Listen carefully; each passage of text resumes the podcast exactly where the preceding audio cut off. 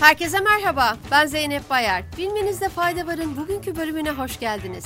Elektrikli araçlara ilişkin ilk haberimizle başlıyoruz. ABD Enerji Bakanlığı elektrikli araçlara geçici destekleyecek toplam 15,5 milyar dolarlık finansman ve kredi paketini duyurdu. Bakanlıktan yapılan açıklamada söz konusu kaynağı elektrikli araçlara geçiş için mevcut fabrikaların yeniden düzenlenmesi kapsamında 2 milyar dolar tutarında hibe ve 10 milyar dolar tutarında kredinin sağlanmasının dahil olduğu belirtildi.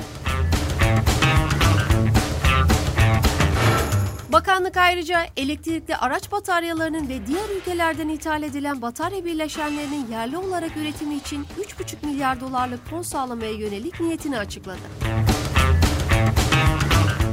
Bundan önceki podcast serimizde Fransa'da okullarda kıyafet seçimine ilişkin alınan kararı sizlerle paylaşmıştık.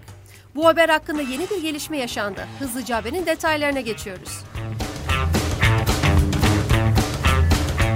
Fransa'da okullarda kızlara abaya tarzı uzun elbise yasağından sonra erkeklerin de entari giymesi yasaklanıyor.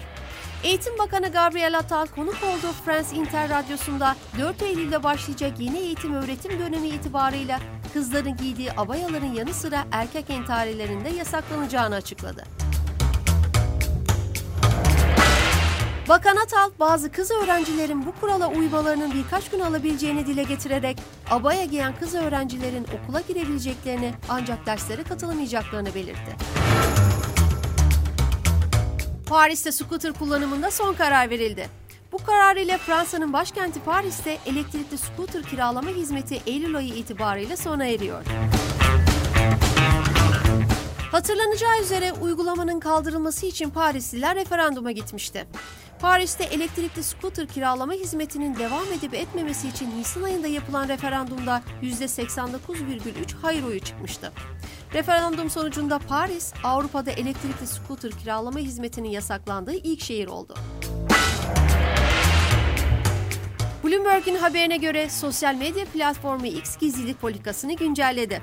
Şirket yeni politikasında kullanıcıların iznine bağlı olarak biyometrik bilgilerin güvenlik, emniyet ve kimlik saptama amacıyla toplanıp kullanılabileceğini açıkladı. Öte yandan biyometrik bilgi, diğer teknoloji şirketleri tarafından kişilerin yüzü, gözü ve parmak izinden elde edilen bilgileri tanımak için kullanılırken X'in bu tanımlamayla neyi işaret ettiği bilinmiyor. X platformundan gelen bir diğer haberle bilmenizde fayda varı noktalıyoruz. Sosyal medya platformu X, sesli ve görüntülü arama özelliğini başlatmayı planlıyor. X'in sahibi Elon Musk sosyal medya platformundan yaptığı paylaşımda görüntülü ve sesli görüşme özelliğinin başlatılacağını duyurdu.